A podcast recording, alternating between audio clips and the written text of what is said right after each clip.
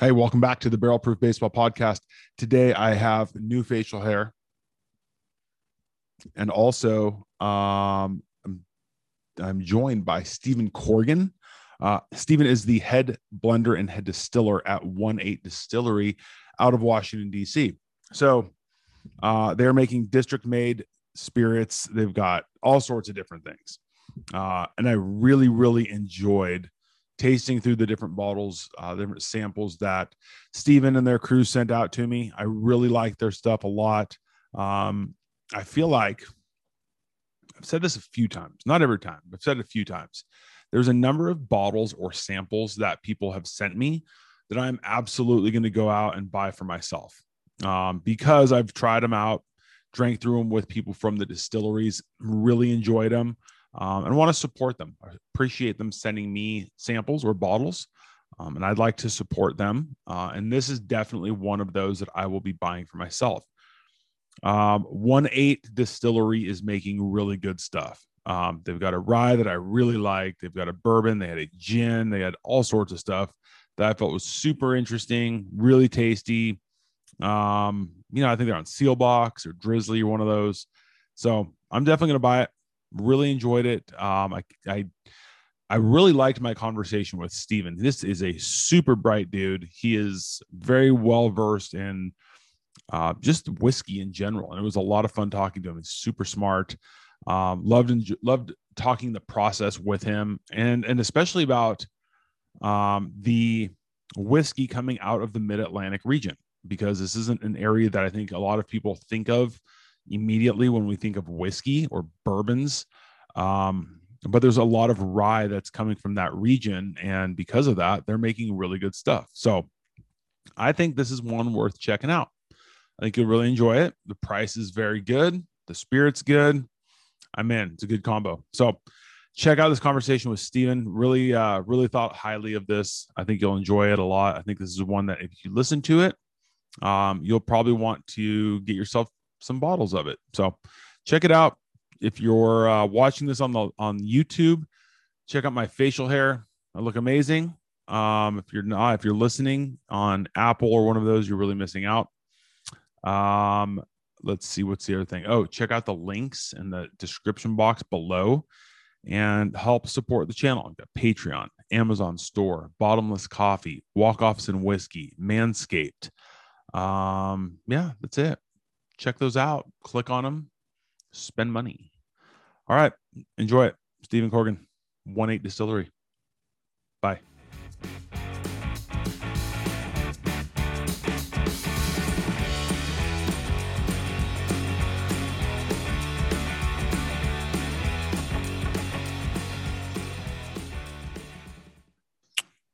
All right, Stephen Corrigan, uh, distiller and head blender of One Eight Distillery correct? Is that, uh, is it, yeah. those? That's your role, huh?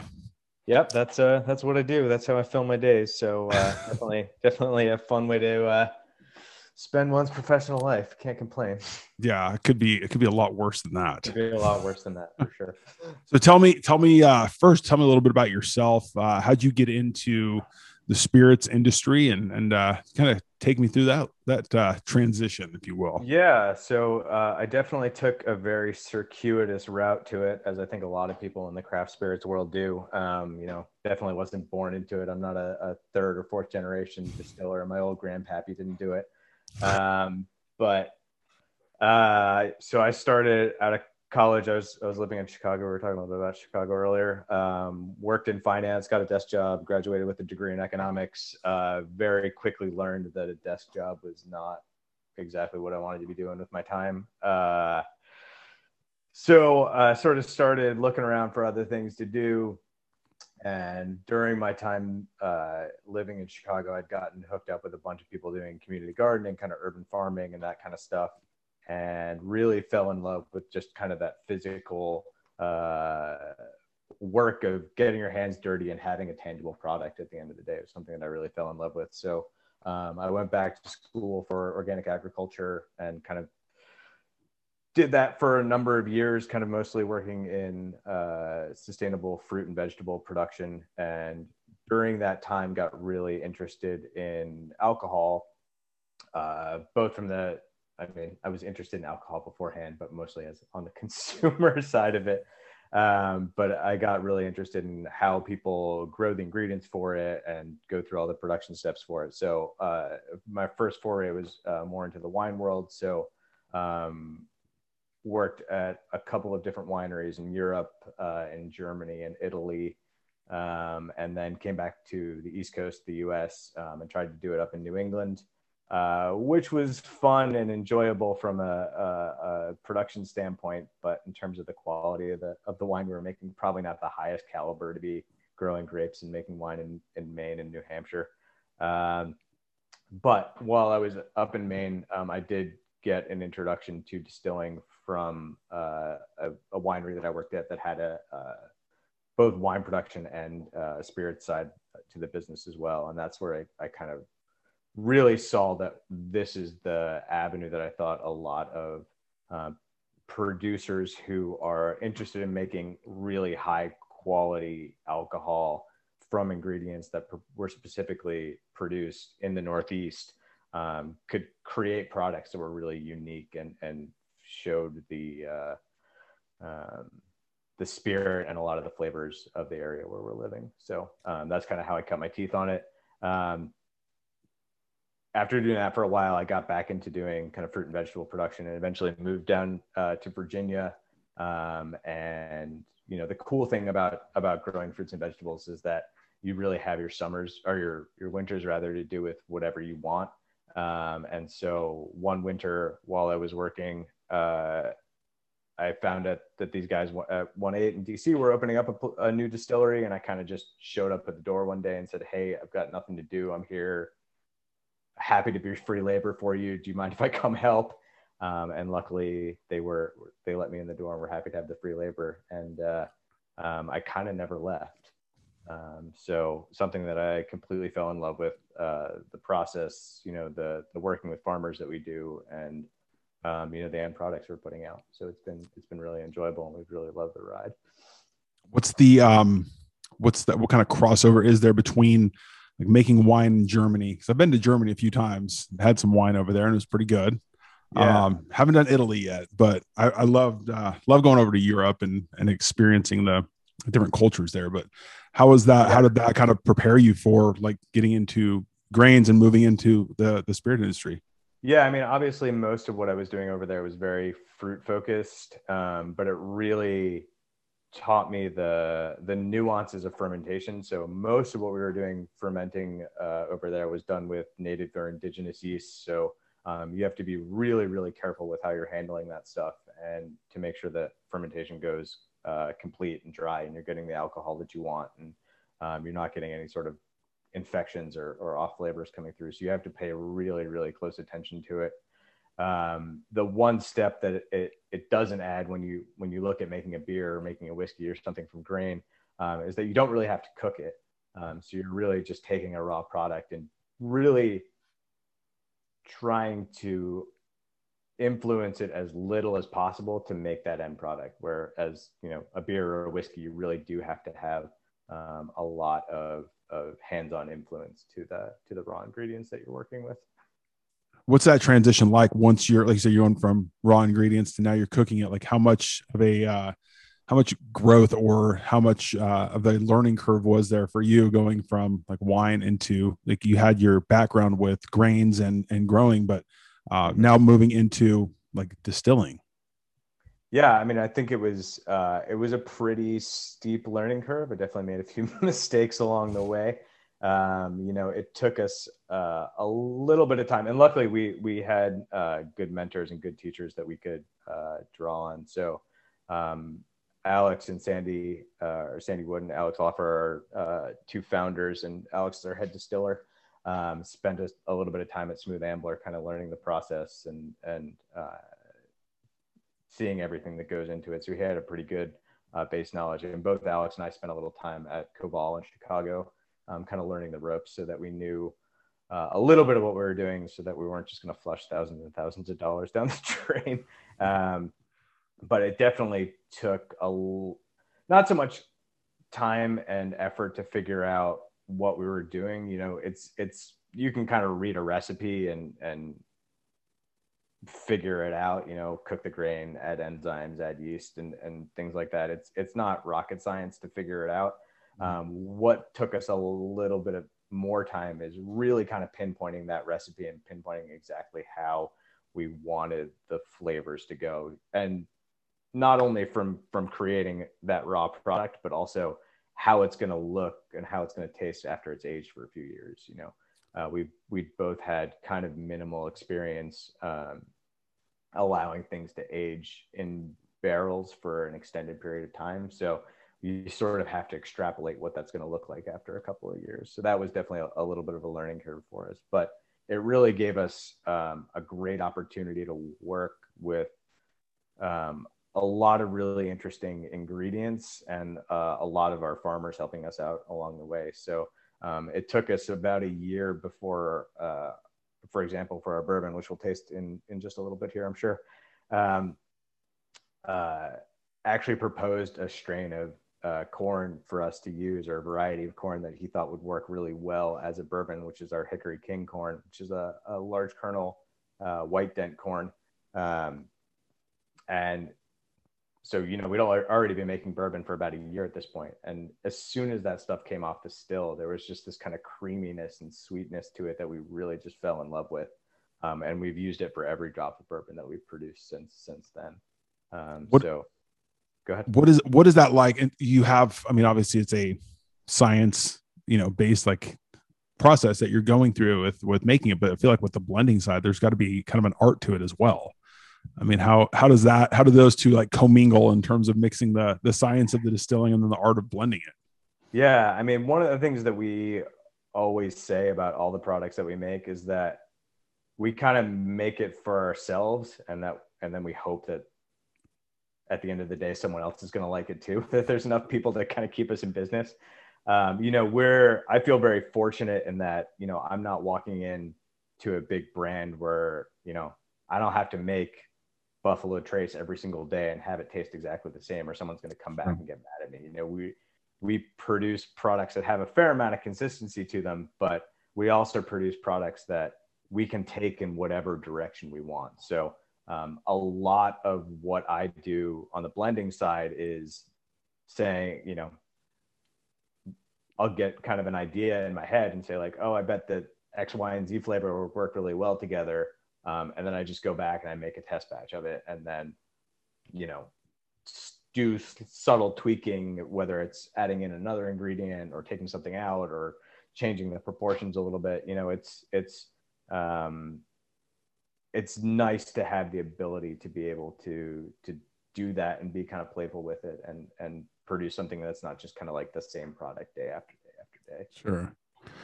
What uh what kind of like overall creative control do you have over those types of things? Like do you get kind of free reign to hey like, let's mix and match. Let's try this out see how this one goes and it's not any good you move on. If it's really good like you move forward with it. How much of that goes through you or like somebody else yeah i mean uh, so from the blending side it's it's pretty much the buck stops with me um, so i get a lot of the control over that now that being said I had a lot of creative control in sort of crafting what our, our bourbon and rye specifically were going to look like from day one. Now that they're to get now that they're kind of out there, uh, we do need to keep them somewhat consistent so that the amount of creativity I can put into that is, is somewhat minimal. Um, but for example, for the bourbon, we had originally thought uh, when we started the distillery that we were going to release two different bourbons uh, one that was a high rye bourbon and one that was a wheated bourbon. Um, and we got to the time where we thought that those were starting to become ready and we started to want to think about about putting that out as a bottled product and for some reason i got the idea in my head and i couldn't let it go that i wanted to see what they would taste like blended together um, so it was through trial and error and came up with you know 20 25 different uh, attempts at coming up with a good recipe we actually do blend those two, the high rye and the wheated, together now to create that that flagship bourbon that we have uh, out there. So was a little bit of creativity kind of on day one. Now that's for our our district made lineup. So that's kind of our core everything made in house uh, lineup. Now we also have something called the Untitled lineup, uh, which I know we're going to get to to one of those today. Um, and that it's kind of like do what you want, um, mm. which really uh, a fun way for um, not only me but the the rest of the team as well to um, kind of come up with whatever we want. Um, I know our our salespeople and marketing people would probably like it if I reined that in a little bit, so it was actually a little bit easier to talk about. But you know, we have put out versions of that untitled series that are six, seven ingredients, um, all coming from not di- only different base whiskeys going into them, but also different finishing process that we do as well um, to kind of create layers of flavor and and um, you know those ones take a long time to kind of sit down and make sure that we do it right. Um, we've made some things that were quite honestly undrinkable, but obviously that's just for us. We, we haven't sure. actually released anything that, that's undrinkable, I don't think. Um, so, um, you know, that's really just we get ideas in our head and see what we can do to kind of piece them together in a way that, that, um, not only is a cohesive and a well structured whiskey, but also, um, you know, a lot of fun and something that you're not going to get anywhere else and something that can be really playful. Are those are those smaller batches? Typically, yeah. So um, it depends on the particular uh, one that we're doing and and what it's going to be. So we have ones that are very strictly distillery own, only releases, and those tend to be fairly small in like 100 150 case uh, range because we're we're selling them all in house. Uh, we do have a couple that go out for distribution as well, which need to be a little bit bigger, but you know those are all I think the largest one we've done was like 500 cases or so. So mm. they're all fairly, fairly small batch. I mean, everything we do is fairly small batch. We put out a batch of any of our flagship products. It's usually somewhere in that four to 500 case uh, ballpark as well. Mm. Uh, so tell me, tell me a little bit about just one eight distilling in general. Kind of how did it, how did it get started?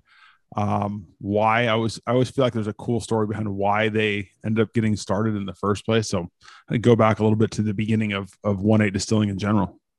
Yeah, so uh, let me start with our name because that's always a question that we get fairly often. So, uh, One Eight Distilling was named after Article One, Section Eight of the U.S. Constitution, uh, which, amongst a few other things, allowed a district to be created to be the seat of the U.S. government. So it's kind of a little nod to our, our hometown at D.C. here. Uh, but we were started by uh, Sandy Wood and Alex Laufer, um, our two co-founders. Sandy, who's our uh, uh CEO and handles a lot of our uh, business side and paperwork side. He's a former lawyer, so it's really helpful to have a person like that do all the paperwork for you. And Alex worked in biolabs and and is very much a science-focused person. So he became our head distiller. A very good person to to have uh, in that role who knows all the science very very well um, in a way that he can talk and go over my head very very quickly as someone without a very strict science background. Um, but they were college buddies um, and both ended up in the in the dc area um, and you know had uh, liked to hang out like to drink whiskey together and just got it in their minds that they uh, wanted to craft something a little bit different than what everyone else in the uh, in the country was doing. Um, and for them, it was really important to have something that that really focused on where we were and highlighting both the the flavors that come out of the Mid Atlantic region as well as um, supporting the local agriculture scene here. Um, in a way that really hadn't been done or hadn't been done in a sort of real structured way um, in the area.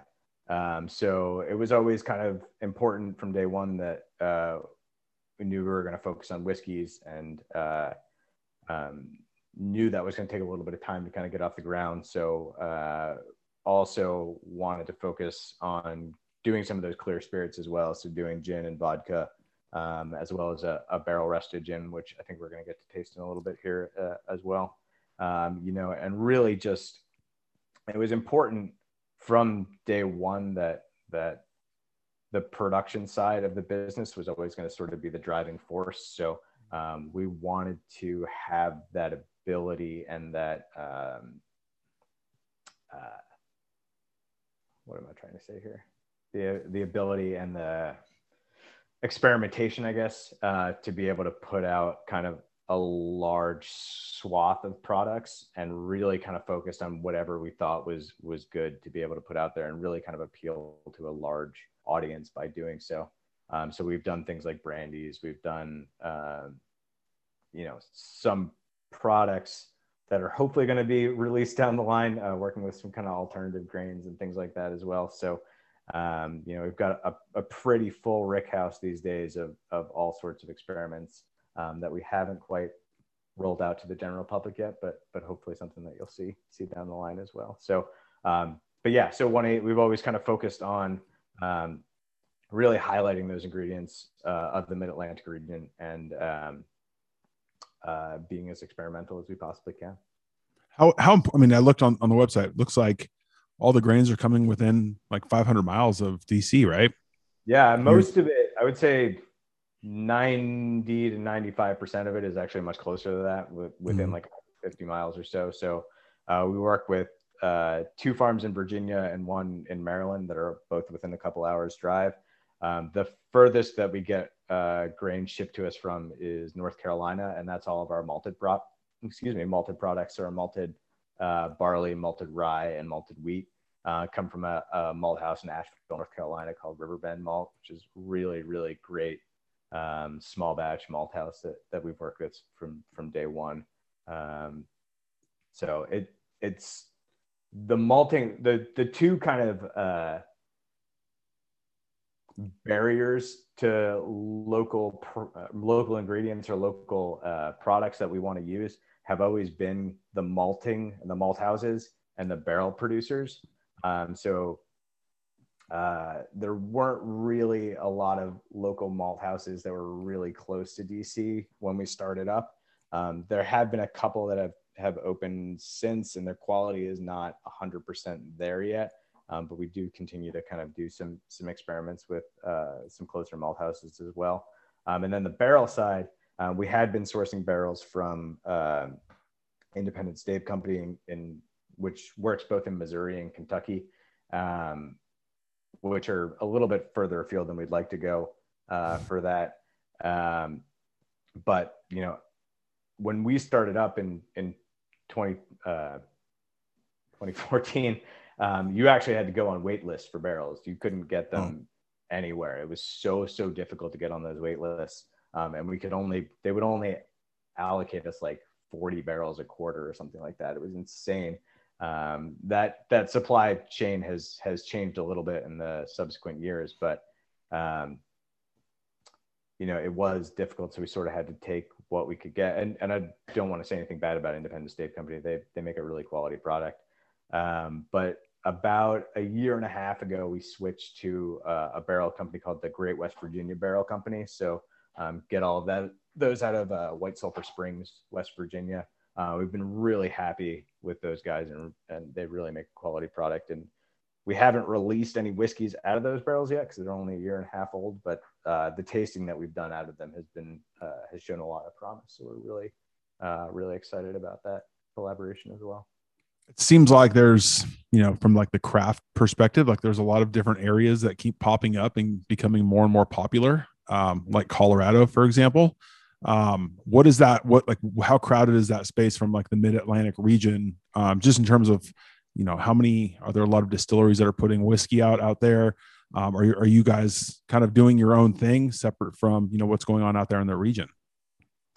Yeah i mean I, i'd say the mid-atlantic speaking generally has become uh, kind of a hotbed of particularly of whiskey uh, whiskey producers um, a lot of those producers are focusing on rye whiskey because rye whiskey has such a rich uh, agricultural heritage in the Mid Atlantic region. You know, you know, distilling's been done here since colonial times. You know, the first distillery or the first major distillery in our region was George Washington's Mount Vernon, um, and that was really the big uh, uh, product that his farm and his uh, estate was able to put out was was primarily rye whiskey. Now um, I've had the rye whiskey from Mount Vernon, and it's nothing like what we would consider any of the modern rye whiskeys today. It's mm. interesting to to taste as a novelty, but I can't necessarily recommend it.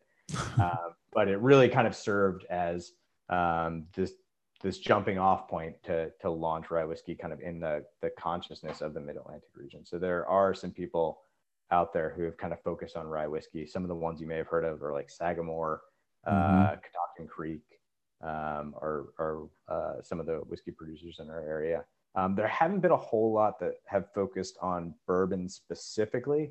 Um, and the vast, and we do make a rye whiskey, but probably the, the vast majority of our uh, production focus is on that, uh, producing that bourbon. Hmm. Yeah, it seems like, I mean, obviously Pennsylvania seems like that's a big, uh, you know, hotbed for rye, but um, I don't know. I, I don't know if it's just because where we're at right here in, in Arizona, um, where a lot of it doesn't necessarily get out this way and like it's on the shelves, you know, for people to see.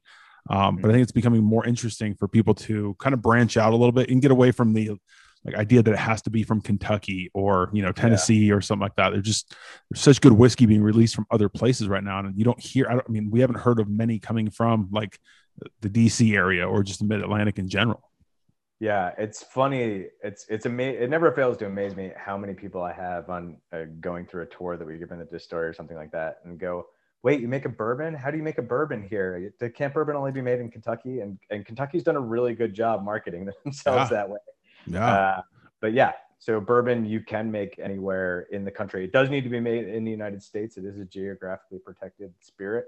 Um, but there are some people doing some really cool stuff all over the country. Mm-hmm. Uh, know, there's people out in Arizona doing some cool stuff too. I've, yeah. I've some like mesquite smoked whiskeys coming out. Yeah. Um, I'm blanking on the name of the distillery right now, but uh, there's Thumb Butte out here. Uh, yeah, is it Advent- Adventurous Stills? I think is out here. Mm-hmm. But yeah, there's a couple. They're popping up everywhere. Yeah, I mean, there's there's now uh, I forget when this happened. I want to say it was 2018. There's now a, a distillery making whiskey in every state in the country.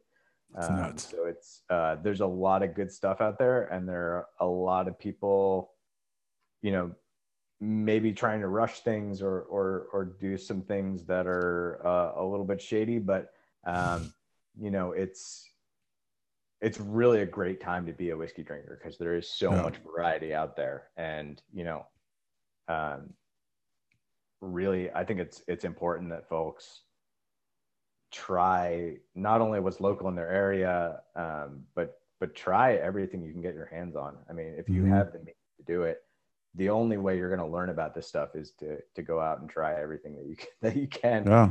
I know I say that from a, a little bit of a position of privilege here, um, in that I have access to to stocks of whiskey that most people probably don't, and uh, you know I can I can pretty easily call up a lot of the distilleries in the country and get my foot in the door if I needed to. But um, you know, that's the way you learn about this stuff, and it, yeah. it's un- interesting. I was looking through your your blog before we did this, um, talking about kind of like the the whiskey unicorns and how it's hard so hard to uh, to get your hands on the Pappies and the the Wellers and the and the stuff like that. Um, I agree with you. You don't need to spend that kind of money to, no.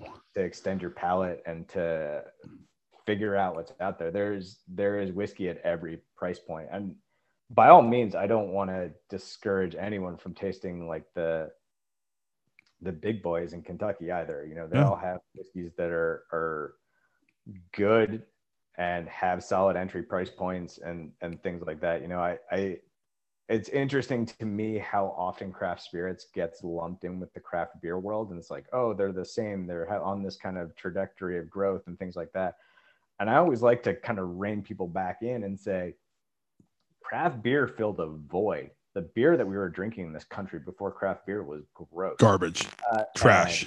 yeah, it was Budweiser, it was Busch. it was yeah. Of course, they had an easy time going into it and and blowing the roof off the thing because they were making something that actually had flavor to it.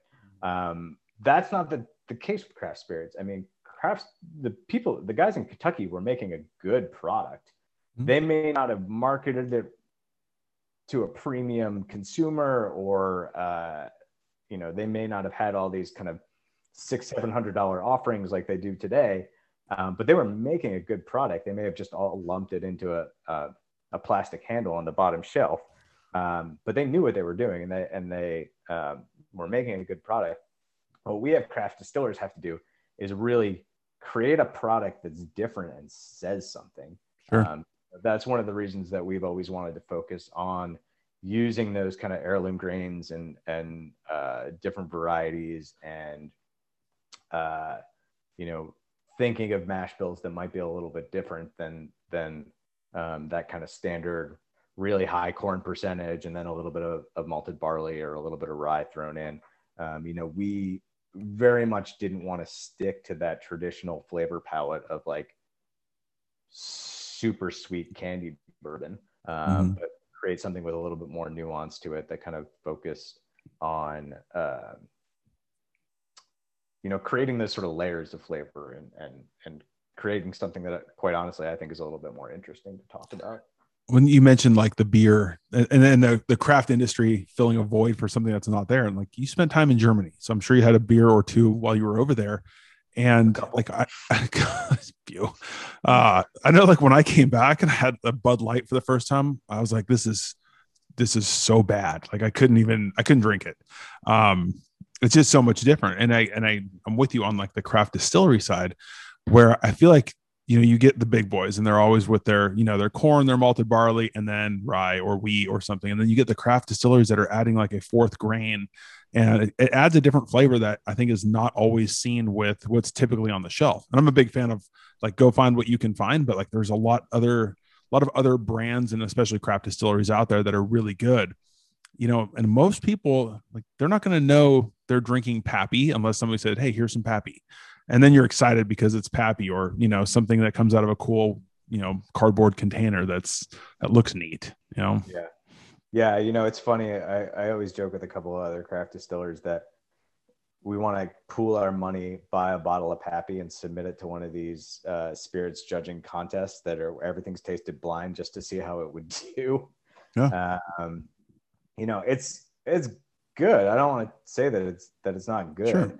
Um, but is it worth four figures? I, I mean, I have a hard time paying four figures for anything, even a car. So, right.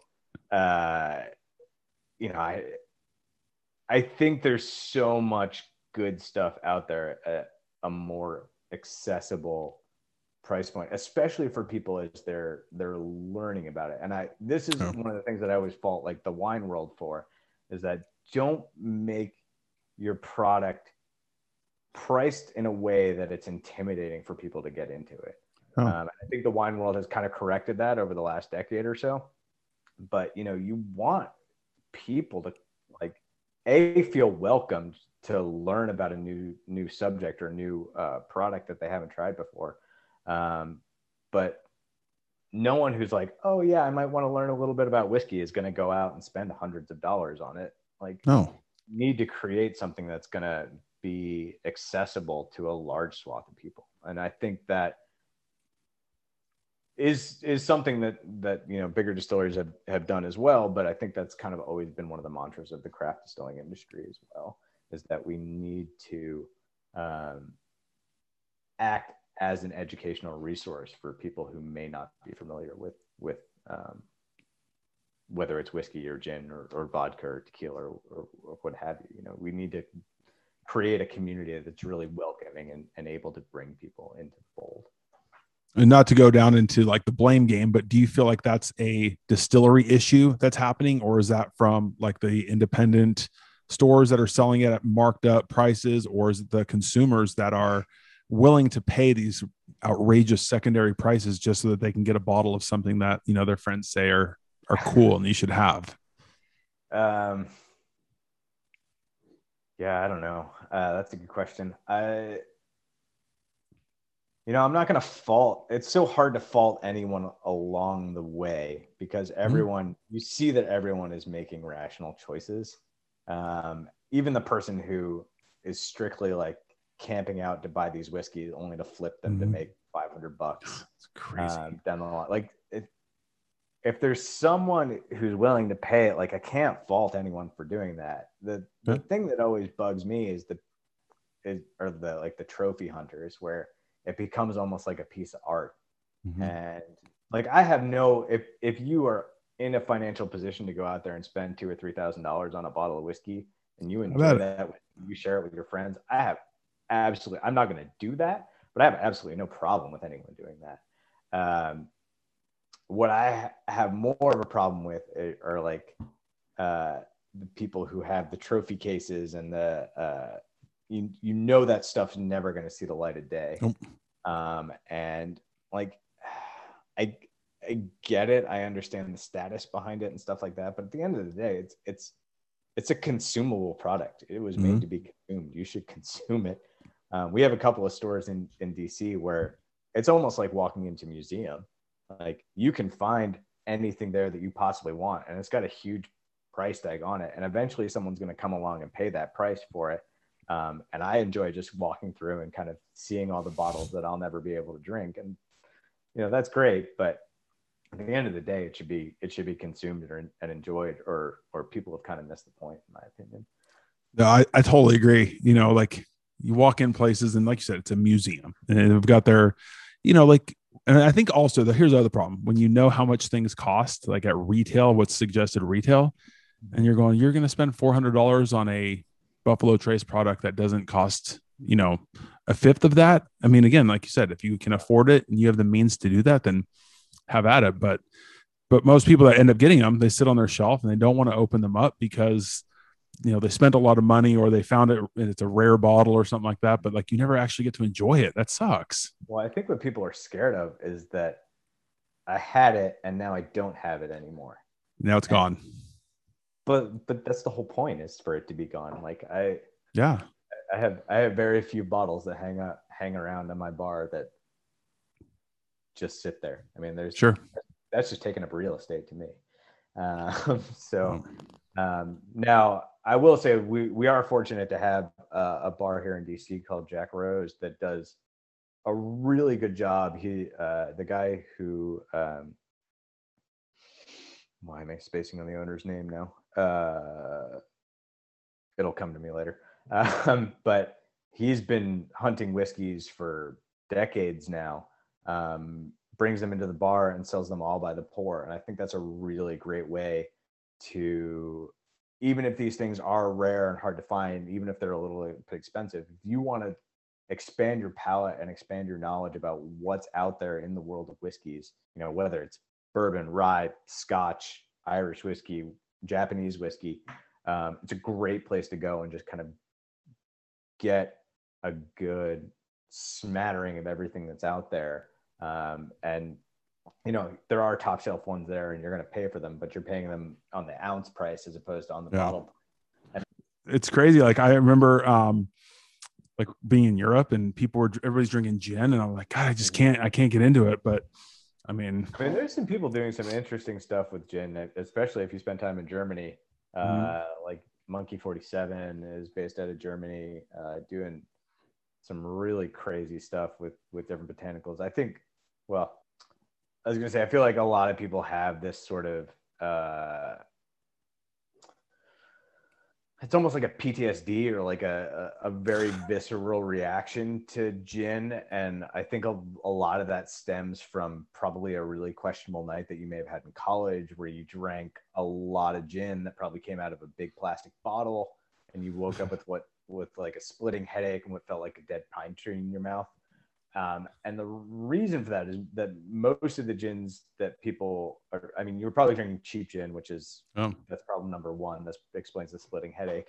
Mm-hmm. Um, but the, I feel like the way most people get introduced to gin is through uh, what's called a London dry style of gin, which is really, really, really heavy in the juniper content um, and that's hence the like piney christmassy uh, flavor going on there and it's um, it's not for everyone that's for yeah. sure um, so one of the things that we've always tried to do with our gins is um, use a more muted uh, amount of juniper and really kind of amp up some of the other botanicals that we use so that it's mm. not just kind of that one note pine uh, flavor coming at you, but it really has a little bit of nuance to it. Um, for, for you in distilling and, and blending is um, like is making gin as um, fun. I'll just say fun as and, and in depth as like the whiskey and, and bourbon process. I mean, I will say at least when we were first formulating the gin, um, the amount of blending we had to do to get it right was insane. we thought we'd be able to like we kind of knew where we wanted it to go. We would do a couple of test batches and we'd be ready to go. Um, it took us a solid six months to really, Really? get it dialed in.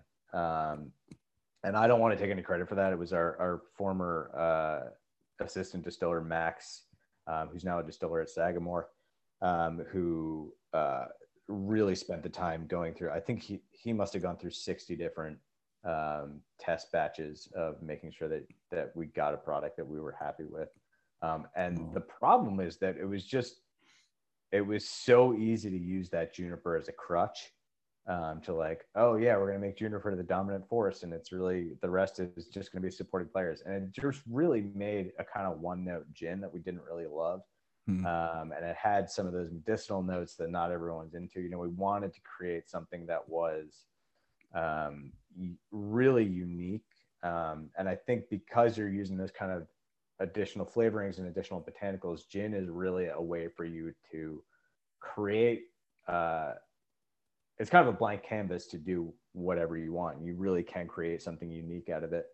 Um, so it was a lot of fun uh, to do it, but it's it's very different from how we approach the whiskeys. Um, Sure. because a lot of the whiskeys, you know, it's at this point we've gotten to the the point where it's you know the same recipe that we're doing day after day after day, Mhm. um, and seeing how the aging process and the barrel interaction works with it and the different flavor components that that creates over time um, is really astounding. You know, it, you you don't really know until you've seen it firsthand that how much of that flavor component uh, from whiskeys comes out of that barrel, um, and uh, you know the the cut of the wood, the thickness of the stave, the amount of char that's in that barrel really has such a profound difference um, on the finished spirit. It's kind of it's kind of uh, unbelievable in a way. Okay, so so you've got the gin and you've got vodka, right? It seems like everybody kind of does a like the clear spirits. Is that is that more? I don't want to say buying time, but is that a lot of that to like have something that to, that can get out to market while whiskey's aging? I mean, that's definitely part of it. Um, the uh, the flip side of it is just kind of wanting to announce to people that you're there and this is what you're doing. So when we first opened up our distillery, we did a vodka and we also did a white or an unaged whiskey, Hmm. um, which is not uncommon for for distilleries to start uh, start that way. Um, you know, for us, we wanted to take that opportunity to just you know announce to the neighborhood and announce to the city that we're here and we're doing this. Um, you know we could have been working for two or three years before we released one of our aged whiskeys or something like that. Um, but Nobody knows what's going on over yeah, there. no one knows, knows what's going on. And we wanted to create uh, we wanted to create a little bit of a buzz and we wanted to create a little bit of like if you like this wait for what's coming. Um, Sure. you know we're constantly going to be putting out uh, uh, new things and and um, you know is a way for us to get a little bit of almost um, buy-in or credibility from from other people. And we knew to do that we really would have to create um, something that was uh, unique and special because you know it's it's not hard to make a vodka. Really the only thing that uh, you need for something to be called a vodka is you have to distill it to 190 proof Hmm. which is easy enough to do. Um, but you know most vodka or i think the flavor profile of most vodkas is either it tastes like nothing or it Hmm. tastes like burning. Um, and neither of those are really kind of interesting to me. Um, so one of the things that we decided to focus on uh, kind of from day one was uh, making a vodka that was um, using rye as the primary ingredient. And you know we talked about the rye's kind of importance in the mid-atlantic in, in terms of the agricultural heritage and that was one of the reasons. Um, but part of it was just that rye has such a strong flavor that even if you distill it up to 190 proof it still has some flavor and it still has some characteristic that's going to come through. And that was really important to us to have uh, that spirit that was was saying something interesting. Um, and you know i don't to be perfectly frank i don't drink a lot of vodka in my day-to-day life um, but using the the vodka that we make um, i actually can make a cocktail with it that's going to taste like something Yeah. uh, So I think that's um, that was important for us, and and it's definitely a product that we still um, we use heavily in our tasting room, and and one that we can stand behind. You know, I feel like in a lot of ways vodka acts as kind of that gateway drug for people to get into spirits in general. Sure. Um, you know, vodka is what they drank in college or kind of what their parents drank, or, um, you know, everyone knows the James Bond vodka martini, shaken, not stirred. Mhm. And, you know, I, I feel like, you know, there's, there's a reason that I think this may have changed recently, but, but, you know, up until a couple years ago anyway, vodka was the number one spirit in the country. And there's a, a reason for that. Um, so we felt that vodka was a good way for to kind of get people in the door and be like, hey, we also make this other stuff. You should try it too. Yeah. And you know, if that's a way for us to to get people, you know, not not that we necessarily want to transition them off vodka, but you know, just expanding people's overall palate to to include things like gin and whiskey. Um, I think is is kind of one of the goals of, of what we try to do on a day to day basis. All right, let's uh let's let's try some, a couple of these out. What do you uh what what order? So we've got the we've got the Ivy City Gin, we've got the Untitled Whiskey number three, we've got the Rye Whiskey and the Bourbon Whiskey. So what do you uh what do you recommend we start with? Do you have a glass of water? Yeah. With you.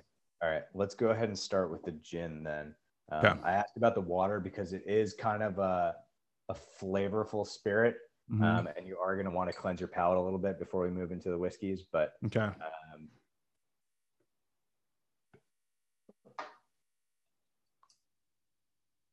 so um, I talked a little bit about kind of our flagship gin, which is the the Ivy City gin. Um, so uh, it uses a combination of ten different botanicals. Um, it, uh, like I said, the the kind of your standard London dry style of gin is very very heavy juniper. Um, so the our flagship gin does have juniper in it. That is one of the definitions of what makes a gin. So you do need to have juniper in it, um, but it's not kind of that over the hit you over the head with a Christmas tree kind of flavor to it. Um, it's more a little bit subtle. Um, I usually describe it as kind of a cedar flavor as opposed to a pine flavor. But overall, it's a very soft spirit, um, a lot of nuance to it. When we decided we wanted to do a barrel rested version of that gin, we kept a lot of those same botanicals, but we we amped them up a little bit. So this one is a little bit heavier in that juniper content, has a little bit more uh, uh, fennel, a little bit of licorice added to it, and then we added orange peel as an additional 11th botanical. Hmm. So um, as you taste it, you're going to notice a little bit of that kind of subtle sweetness to it, and that all of that's coming from uh, that orange peel. So on the nose, you're going to get a lot of that kind of citrus smell to it. So that's coming not only from that orange peel being in there, um, but also uh, some of our other kind of citrusy botanicals, things like lemongrass, lemon peel, um, and coriander are going to give you that, those kind of citrus notes. And you get a little bit of that influence of the wood as well. So Mhm. um, the barrel rested Ivy City gin is uh, rested in uh, both ex bourbon barrels um, as well as uh, new charred American oak. So just like our whiskeys. Um, This, this is Uh, a stupid question. When you say rested in, does that is there a difference in aging or is it a is it a time frame that that that this is kind of language we have to use because the American government is a little bit silly in how they write their laws.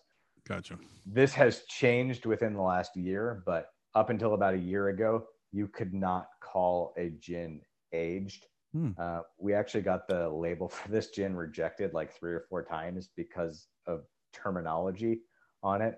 So we call it barrel rested because you're you weren't legally allowed to call a gin barrel aged. Interesting. Uh, How long how long does it rest there? So, uh, like I said, combination of, of uh, ex bourbon and new American oak. Um, the uh, ex bourbon barrels will be in there for about six months. Um, the new oak will be in there for about three months, and then we'll dump and refill that another Mm. three months, and then uh, blend all of that together. Um, so, it's way more citrusy than I would think from a gin.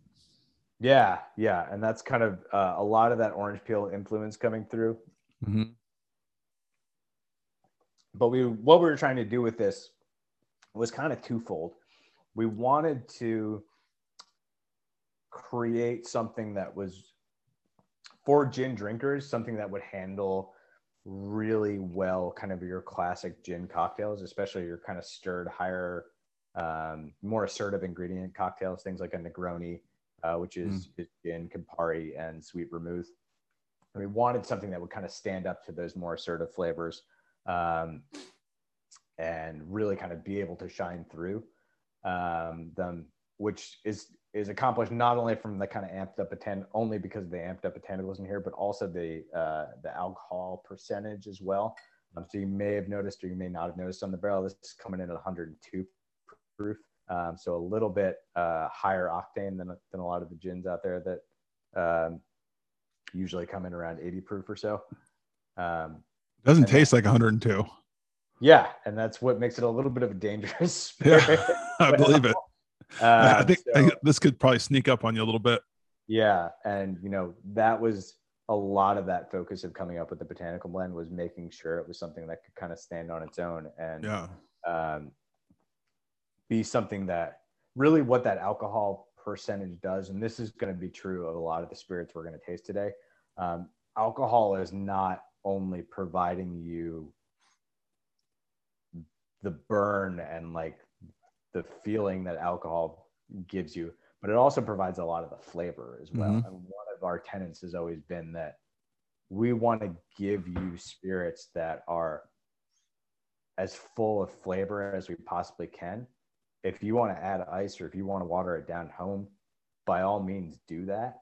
Um, we can, you can add your own water at home. You can't make a spirit more flavorful or, or um, higher in alcohol at home. Sure. Just you don't have the technology, but you can always add your own water. So bring it Prove down it to whatever proof or whatever percentage you want.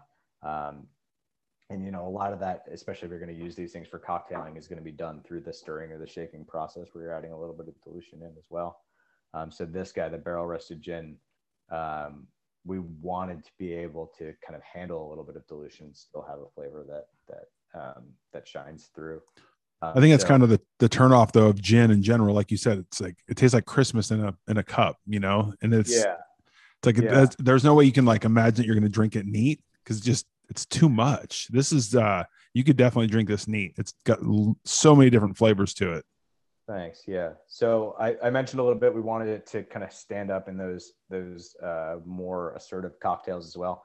But the other reason, and the reason that it, it rests in barrels, is that we also wanted to give that kind of gateway point for people who were interested in whiskeys to start exploring gin.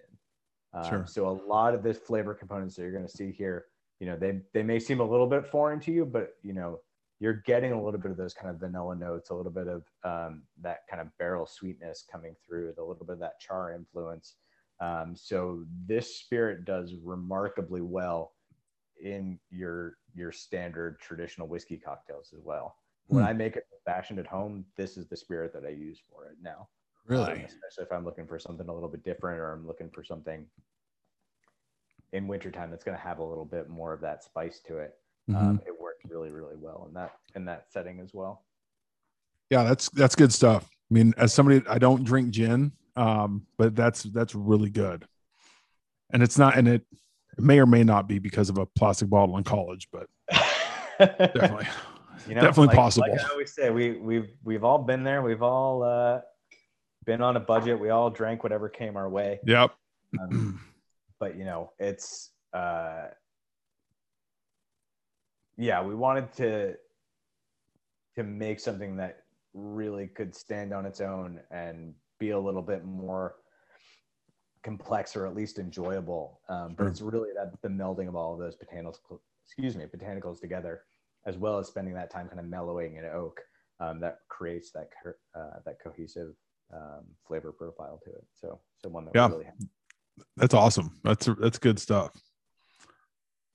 Uh, what do you what do you go to next?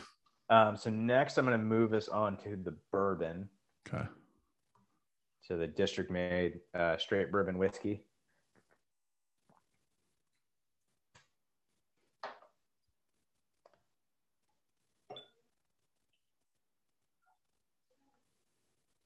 So we talked a little bit about kind of the other uh, distilleries in our area. So both the whiskeys, uh, the district made whiskeys that we're going to taste today, um, were the first bourbon and the first rye whiskey um, released in DC since uh, since at least Prohibition. So uh, one that we're Oh. both both whiskeys that we're super proud of, um, and uh, um, have really kind of been been trailblazing uh, spirits. So, like I said, the uh, before the bourbon whiskey, kind of its secret sauce is the use of that Hickory King corn, so that large kernel, uh, large white kernel dent corn, um, really kind of gives. You're going to notice both on the nose and uh, on the palate as you take a sip. There's just this kind of like buttery creaminess that comes from that corn that is um, really enjoyable and really uh, something that we fell in love as soon as this started coming off the still. You know, you could taste it in the the raw white spirit, um, and it it persists through um, throughout the aging process into the the finished product as well. So so one that we're super super happy with. Um, that Hickory King corn, there is a little bit of evidence that it was one of the original corn varieties that was used when bourbon was first coming into popularity in, in places like Kentucky, um, and then sort of fell out of favor as people moved. You know, the grain market is, is very is very much a commodity market these days. Um, so most of the corn that you're seeing go into spirits, especially in the bigger whiskey houses, um, has the eloqu- eloquently named uh, variety of industrial dent corn number two. Um, so it's you know the same stuff that they're making corn syrup out of, um, which is why that and the the combination of uh, really high percentage of corn in the mash bill is why you get that kind of super sweet brown sugary um, uh, flavor coming through in most commercial bourbons. Um, you know, we wanted to create something that was a little bit more structured, a little bit more kind of nuance to it. Um, so the corn variety was a, a good way to do that. Um, uh, as well as just you know the the mash bill that we're using, which is is kind of unique. Um, so uh, we're using a comparatively small percentage of corn to most commercial distilleries, so it's about sixty percent uh, of the corn of the mash bill is comprised of corn. Um, and then, like I said, we blend those two different uh, uh, base bourbons together, so a high rye and a wheated bourbon uh, as well. So in descending order, uh, the mash bill will go corn, rye, wheat, malted rye, and then malted barley. Um, and that malted rye is really kind of one of the signature flavors that you're going to see that persist throughout our spirits. You'll get to see it in the rye whiskey in a, in a little bit more kind of concentrated form. Um, but it's a really, really interesting ingredient that, that um, not a lot of, there are some distilleries working with it, but not a whole lot. Um, and it really kind of gives this interesting, um, almost like crystallized honey, um, especially on the finish of the spirit coming through. So, so one we're really happy with. So That that finish lingers nicely. That sticks around. I mean, that Yeah. really sticks around. and that's something that we shoot for for for most of our spirits you know we want you to be able to kind of sip it enjoy it think about it Yeah. um, and you know especially once it opens up in the glass if you let that sit for for 30 45 minutes Mhm. um, really starts to linger on your tongue even even all the more It's really nice.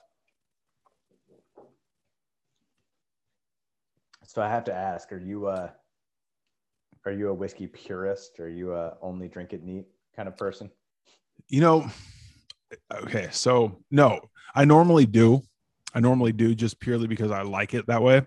Um, but I do like I always try and throw a couple drops of water after I have it neat. Um, just to see what it's like, and then I will try it on ice. Um, just to see if it's if it changes in a way that I really like it. Um, there is one that is popular at the moment that I couldn't drink it uh, without ice, um, more than one ice cube, Mhm. and with a cigar. Um, that was the only way I could like I could enjoy it. Um, but I normally do just drink it neat, and I, at the very least start there um, and try it out, and then see if the water does add anything to it. Um, because I think, especially, I mean, I really like Irish whiskey as well. And so I think a lot of Irish whiskeys really open up with with a little bit of water. Um, yeah, so I try to do the same, but I try to taste it both ways. Yeah, I mean, I think that's I, I asked because it's a question that that we get a lot of like, is there a right way to drink whiskey? And and it's really a question or really a question that kind of bugs me. Mm-hmm. And I always feel like the right way to drink anything is however it tastes best to you. Yep. Um, and the the kind of mantra out there that you get from a lot of people who are really into whiskey of like, oh, you have to drink it neat, or you know, maybe a drop or two of water is okay um, really I think kind of shuts some people out of the yeah. the whiskey world in general. Um, but but I completely agree with you. I mean, we as we're going through the blending process and as we're coming up with new products, it's important for us to kind of hit that proof uh, right on so that it is something that you can you can drink and you can enjoy right out of the bottle. Mm-hmm. Um, but, and that's if I'm doing blending or if I'm doing something in a professional capacity to make sure that it's a product that's good to go out the door, I'm almost always drinking it neat or maybe, you know, a drop or two of water. Um, but if I'm enjoying it at home, I very rarely drink spirits neat out of the bottle unless yeah. I'm try- trying something new for the first time. Um, yeah, unless it's something I'm like you said, if it's, if it's, something new or if it's something I just know that I like neat and I'm only going to have you know a little glass or two, yeah, you know, then I'll then I'll, have it neat, um, just to enjoy it in that way. But I'm I'm with you, and it drives me nuts. Like I remember reading Pappyland, which I thought was a great book, but it was uh, Julian Van Winkle's grandson ordering you know Pappy on the rocks with twist of lemon, and you know the bar the bartender throwing a fit over it. And it's like you're telling the the grandson of the owner that he's drinking their whiskey wrong. Like it just shows like there isn't really a way to drink it right. Yeah. Drink it how you like it. No, I couldn't agree more. Yeah, that's uh that's good stuff. I really like that. I really like how it that's kind of one of the bigger ones for me. Like I can't I don't I don't really like whiskeys that go away quickly. Um, mm-hmm. I really like when it kind of lingers, especially like towards the back of your tongue or like the sides of your mouth. And um, that that to me sticks around nicely. I I dig that one for sure. Thanks, man. I appreciate that. Yeah, I mean, I think that is another uh, kind of byproduct of not focus, and not to say that we don't focus on the corn, because the corn is the majority of the mash bill, so it definitely is kind of the the star um, of, or should be the star of any bourbon that you're drinking. Mm-hmm. Um, but we like to not focus on that like super high corn percentage, super sweet whiskey because those are the ones that tend to have that thinner, thinner body, which leads to that kind of flat finish, um, or at least short finish on your tongue. You know, layering Definitely.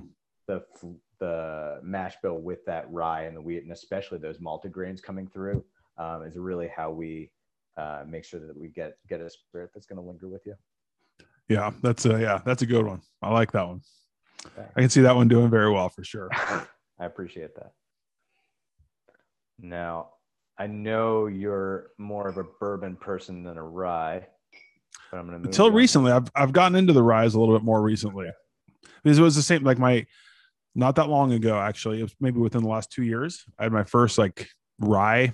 Uh, a mm-hmm. friend of mine's from Pennsylvania brought a rye out, and I just it wasn't for me.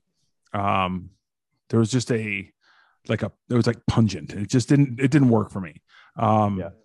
and I think I started with something that was a little bit too heavy on the rye and then I got like a um, what is it, Rittenhouse, which was like the fifty one percent, and so it was nice, like kind of change with a little bit of spice, um, not overwhelming with it. And then I started some more uh, different ryes, and all of a sudden I'm like, man, I think I'm kind of digging these ryes right now. They're yeah. they're definitely interesting. Yeah, so probably, and and being that your buddy came from Pennsylvania, I can say this almost definitively. Um, you were drinking what's called a Pennsylvania or Monongahela style rye, mm-hmm. uh, which, like you said, is just an overwhelming majority of rye grain going into the mash bill. So typically, Pennsylvania style ryes are somewhere between 95 and 100% rye going into the mash bill. And mm-hmm. that is going to create a spirit that is spicy. So, like, really heavy on those kind of clove, allspice. Yeah. Um, also, almost like medicinal or herby. So you may have noticed flavors of like mint or dill or um, fennel seed or, or things like that coming through. Um, so that was one of the more original styles of rye, typically referred to as, as that Pennsylvania Monongahela, Monongahela style rye. Um, so the other flavor of rye, which is where kind of Rittenhouse fits into a little bit better, um, is what's referred to as a Maryland style rye. Um, mm-hmm. Also, what what district made rye whiskey is going to be as well. Um, adds a little bit of corn into the mash bill um, to round it out. So the mash bill in this guy is about uh, 60% rye, uh, 25% malted rye, and about 15% corn to round it out. Um, and it's just going to create that spirit that's a little bit smoother, a little bit softer, a little bit easier to enjoy on its own. Um, and why I appreciate uh, a Pennsylvania or Monongahela style rye, uh, I wouldn't typically drink a glass of it. Like if I was going to have a rye whiskey cocktail and I really wanted the punch of that spice to come through, um, mm-hmm. that's kind of to me where it has more of a place because you really want those kind of more assertive flavors of the rye grain coming through. Yeah. Uh, I started to like the ryes, like the heavier ryes in old fashions. Yeah. Um, yeah, so and because that sweetness to cut it. Uh, yeah. Spice a little bit for sure. Yeah. But then you kind of still have that that spice that's like in the background a little bit. You know, it's kind of a nice mix versus even like using a wheated bourbon in a in an old fashioned just gets too like really dulled down and soft for me. And I just yeah. I, I can't I don't get into it. Um, but that those ryes or even a, just a high rye bourbon, um, I think is really nice for those. Yeah, yeah, I agree with you. You know, you're getting a little bit of that that punch, and and what you're doing there is you're adding a little bit of that supplemental sweetness, almost like mm-hmm. corn does in a in a Maryland style rye, just to kind of make it a little bit more. I don't want to say palatable is the wrong word, but um, a little bit kind of softer and easier to enjoy. So this uh, district made rye uh, is, like I said, Maryland style rye. So it does have a little bit of that corn in the mash bill to kind of sweeten and, and smooth it out. Uh, but also that really high percentage of malted rye. This is a little bit about what I was talking about when we were um, in tasting the bourbon. This is the spirit where that malted rye really shines through.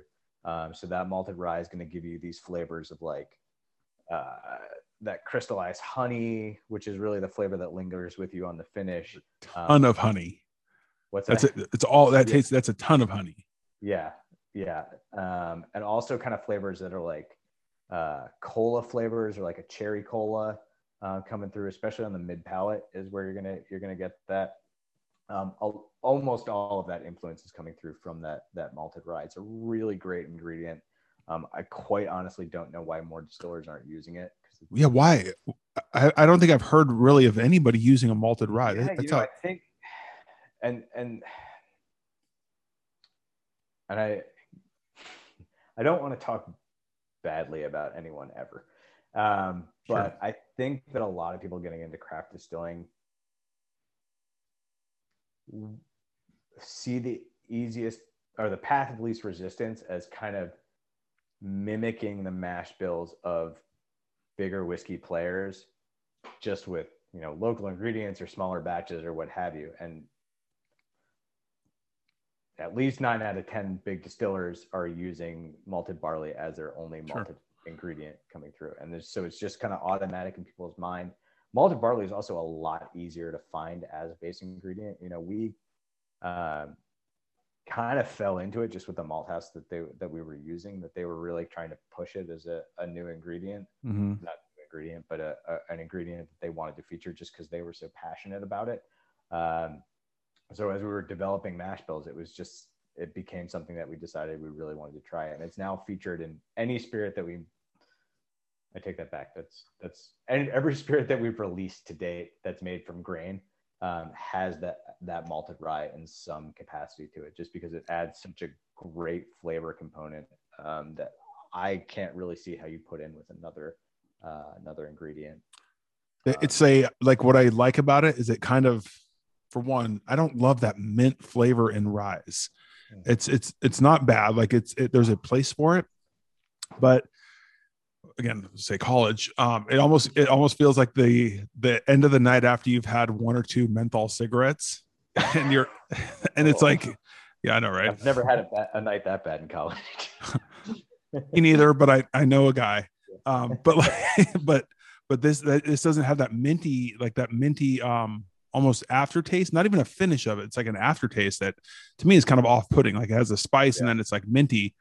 Um this definitely i mean it's straight honey at the end. It's it's really Yeah. nice. Yeah, and like I said, a lot of that's coming through from the malted rye. Um, yeah, the menthol never really bugged me as a flavor component. Um, it was always more the like the herby flavors, which I know mint is an herb, but that like kind of dill fennel thing coming through um, that you'll taste in in a lot of those Pennsylvania style Mhm. ryes. Um, that just really it felt out of place. Like that savory note in a rye whiskey just kind of feels out of place to me. Um, and so definitely kind of personally gravitate more towards those uh, those maryland style ryes. Um, yeah uh, lost my train of thought there sorry i'm all in on the rye so yeah one that we're we're super happy with. Honestly i wish we were making a whole lot more of it. Um, but i think you know right 94 94 yeah. Or- and 95 was on the bourbon. Uh, if i Mm. didn't um, you know i think that at least in the craft whiskey world to to date now bourbon is still king um, but if if i could get a lot more people excited in rye and i could make a whole lot more rye i'd be a much happier person um, yeah i mean I, you, it'd make me happy too as you can see of the level of these bottles uh, nothing left here. Uh, if I'm pouring just a glass of whiskey for myself at the end of the day, that's what I grab. yeah Um, i can see that Seven out of ten times. Yeah. Uh, so, uh, and and I I know talking to other distillers that I am not alone in that. I have talked to several big bourbon producers who have said, if we could make rye all day, we'd be the happiest people in the world. Is there is there a cost issue that makes it a little bit more preventative, or, or is that just uh, it's a preference?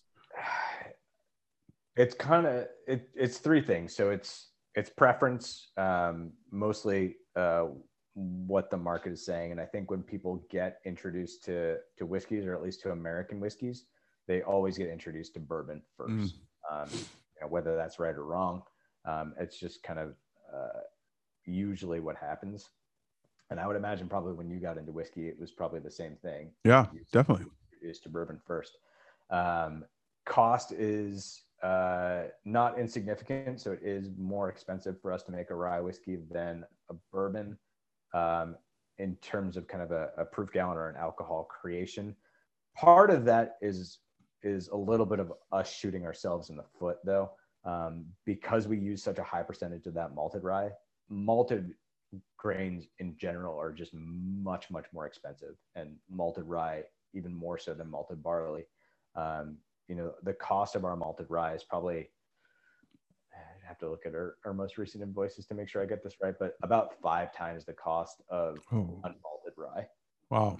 Um, so there is definitely a cost to using that. Um, we 100% think it's worth it, and that's why we Yeah. continue to, to do it um, because we like it so much. Um, and then the third is that, can I swear on this podcast? Yeah, go ahead. Yeah, Okay. Rye is a real pain in the ass ingredient to work with. It is interesting. Really sticky, really gummy. Um, we used to, this is going to get a little bit into the production side, so feel free to edit it out. No, it's interesting. I'm in.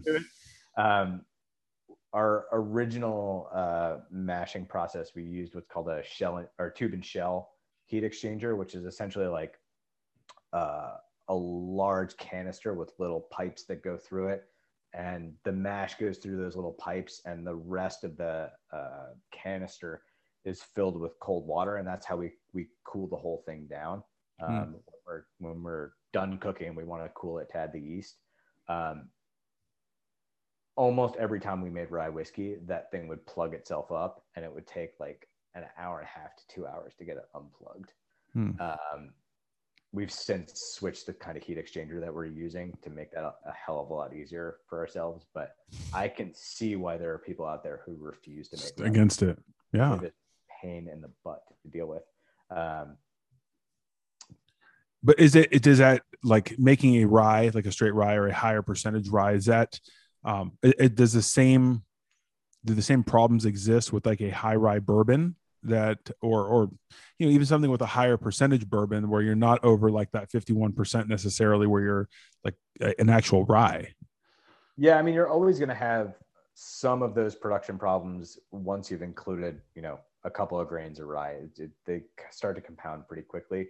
Um, you don't necessarily it doesn't reach a critical mass until you get i'd say at least above above 50% in the mash okay. where you have to worry about equipment clogging or, or things like that things will move a little bit more slowly and they might be a little bit sticky you might have to do a little bit of extra cleaning to to um, make the process all all run smoothly um, rye grain also tends to foam pretty heavily in distillation. Mm. So um, you can have situations where fermenters will actually overflow with the amount of foam that a high rye uh, percentage mash bill will produce.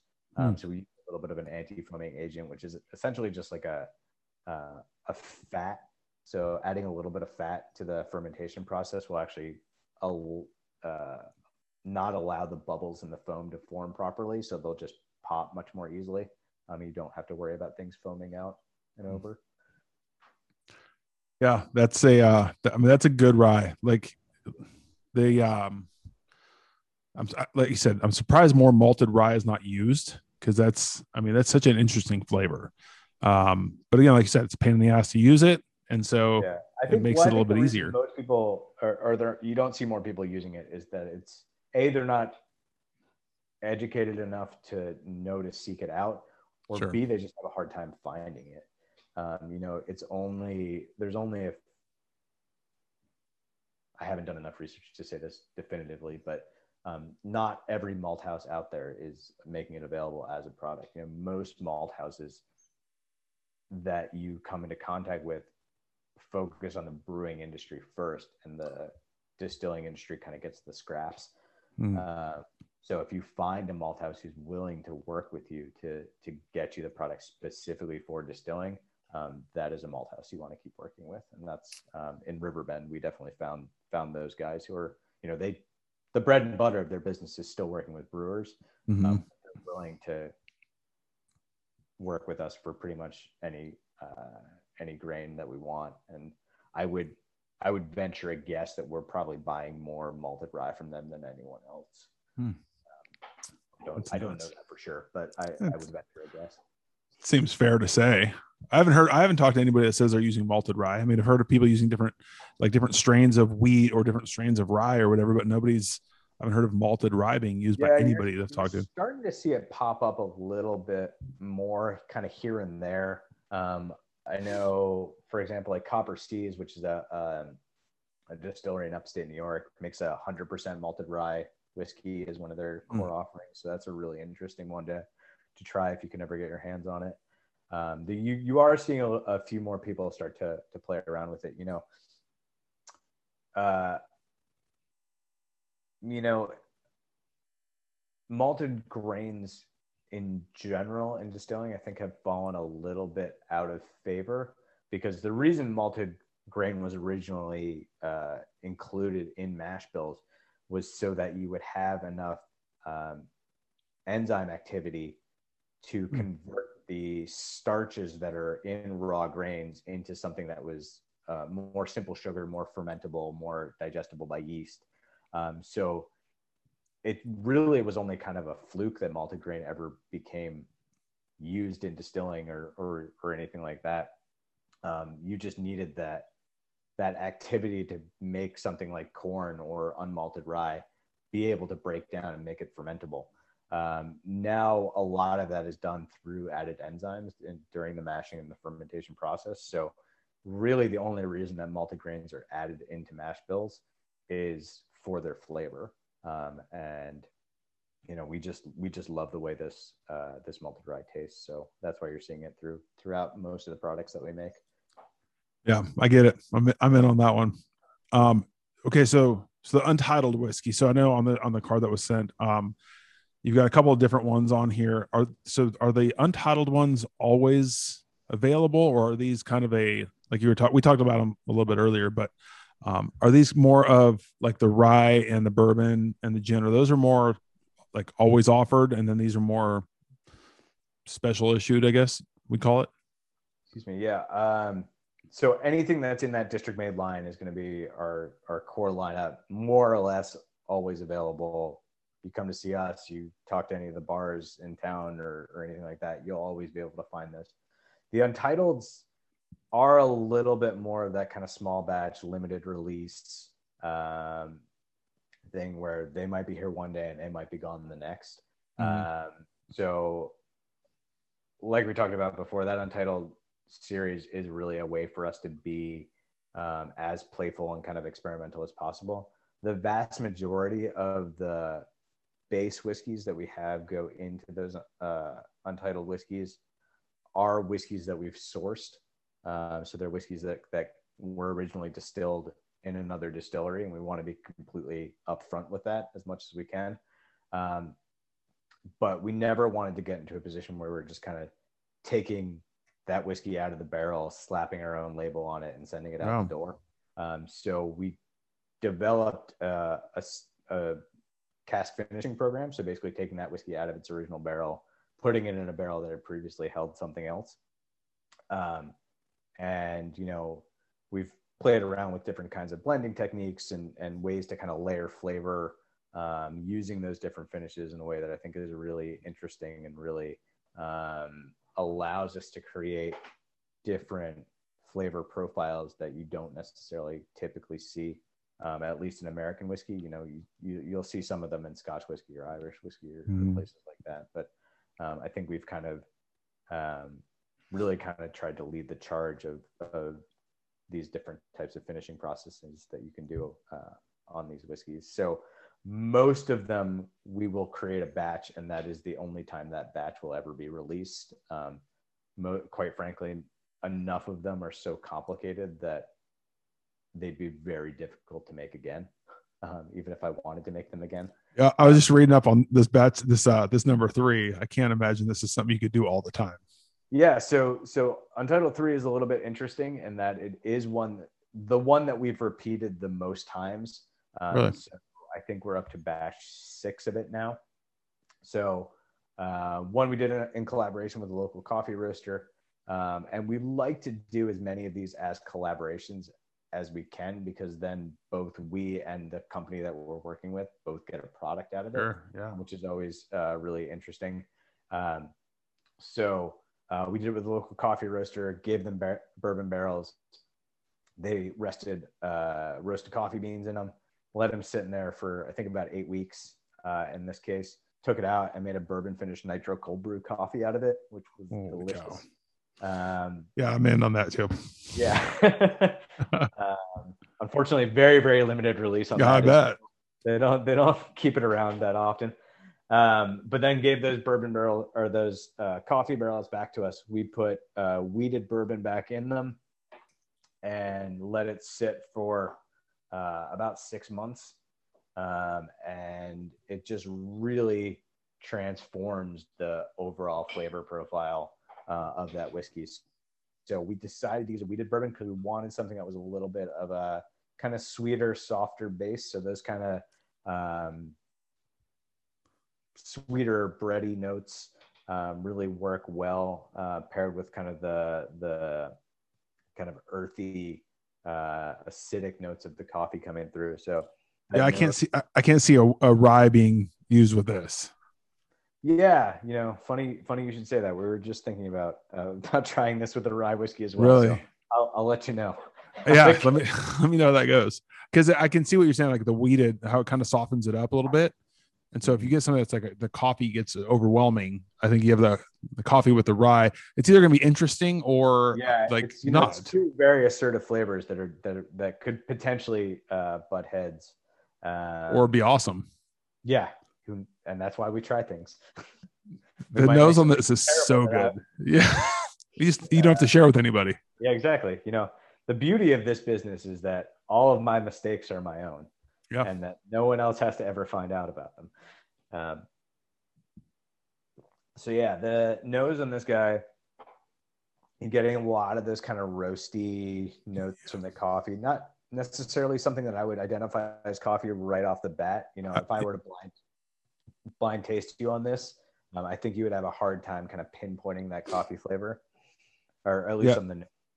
The nose, I, I agree. It doesn't. There's not like a coffee. Like it smells like you said roasted, but I don't get coffee on it. Yeah. It's funny. I was pouring this out for, uh, so when we do tours of the distillery, we always have a tasting at the end. And I've poured this out for, for all sorts of people, but it wasn't until the, I was getting kind of feedback from some of the people I was tasting out one time that uh, a guy said to me, all I get on the nose is jalapeno. And I was like, I went back to it. I was Not like, getting that. yeah, really? You don't get it? It's, No. like damn if he's not not right i get a little bit of that kind of vegetal uh flavor or not flavor but nose coming through in the aroma there's definitely a little bit of Hmm. maybe not jalapeno but but definitely something vegetal going on there a little bit Yeah. I think I think when I think jalapeno, I think that spice. I don't get like a spice you're from not it. getting the not getting the spice but but The vegetal might be bell- more bell pepper or or bell something. pepper. Yeah, I could go green bell pepper, yeah maybe that's that's a better way to describe it but but I don't get like a spice like from a jalapeno. Yeah, you're definitely not getting any of the uh, that spiciness coming through. And then when you taste it, you're definitely gonna hopefully recognize the the coffee a little bit more, especially on that finish. Once you take that breath in after you you swallow, that's where you kind of notice the coffee influence coming through. Mm-hmm. I think right away it's like still that kind of bell pepper vegetal like aroma or, or like the very front of that flavor, but then you definitely get coffee. Yeah. Yeah, you know, like after I've taken a sip of this, if I a it it lingers with you. This is going to be Mhm. a flavor that's going to stick in your mouth probably four or five minutes. Um, Yeah. But if I were to have severe amnesia or something like that, and thinking in two or three time, three minutes time, I wouldn't be able to tell if I just had a sip of whiskey or if I just had a sip of coffee. Mhm. Um, so definitely a lot of that that coffee influence coming through. Yeah, you're not getting strong whiskey notes for sure. hmm Um, you know, one that uh, I think works really well is kind of an after dinner sipper. You know, you you kind of please both of your crowds, both the people who want whiskey after dinner Mhm. and the people who want coffee after dinner. Um, so it's a good way to kind of bridge that gap. Um, also works really well in uh, your kind of um, more spirit focused whiskey cocktails as well. So my kind of go to cocktail with this guy um, is to do a uh, a maple old fashioned. So use maple as the sweetening base on it. Put a couple of dashes of black walnut bitters into it, so you get a little bit of that kind of nutty, uh, earthy flavor to it, um, and then a healthy, healthy uh, pour of the whiskey on top of it. Um, works really, really well. I could see that one being dangerous as well. Yeah, super easy sipper. Uh, yeah. Man, that is so interesting. so yeah we use that untitled series um you know this is really where we get to have more fun or or at least you know be a lot more experimental you know i probably if not every week at least every other week go back and play with some of our finishing stocks and just try to come up with something new Sure. you know, I'll get I'll get an idea or you know it sounds cliche, but I can't tell you how many of these have come to me in dreams um, where you just get like, hey, I think these would work well together, and you just go and you know with, Try it out. with, with beakers and and uh, syringes and stuff like that, make up a little batch of it, and you know. Two thirds of the time, I'm I'm way off, and it's not good, and I, I have to um, start from square one. But you know, about a third of the time we get something that's pretty good, and about ten percent of the time we get something that's phenomenal. Um, and I like to think that only the phenomenal ones make it out the door. Yeah, that's, that's kind of the goal, I would imagine. Is there anything um out of just out of personal curiosity? Like I know the number nine batch seven mentioned like it's a fruit forward Speyside Scotch type. Is there anything that you have that is peated or along those lines with like that smoky, you know, Islay type type flavoring? Yeah, not really. Um, I mean, this is probably the closest one to giving you any sort of smoke. Smoke. Um, we did. Uh, we've done two that have been kind of more in that space side vein. Um, the number four, which was originally kind of the companion uh, to number three, so we did it with unroasted coffee beans. Hmm. Um, it's one that talk about limited batch. We'll never do it again. Uh, definitely one we're never going to do again because and and someone should have thought of this, and we're we're not idiots, I swear. Um, but the coffee roaster took the unroasted coffee beans out of the barrel. They were soaked in high proof whiskey, put them in their roaster, immediately started a fire. Um, so they did not get a, a usable product out of that. Um, we really liked the whiskey that came out of it, but they uh, made it very, very clear that they were not going to do that one again. they just bought the green beans from them. Um, so probably not one you'll see again. Um, a similar one we did, uh, our Untitled Whiskey number 12 was done with a local chocolate maker. Um, mm. And they put uh, cocoa nibs in the barrel, took them out, made a, both a bourbon and a rye finished chocolate bar.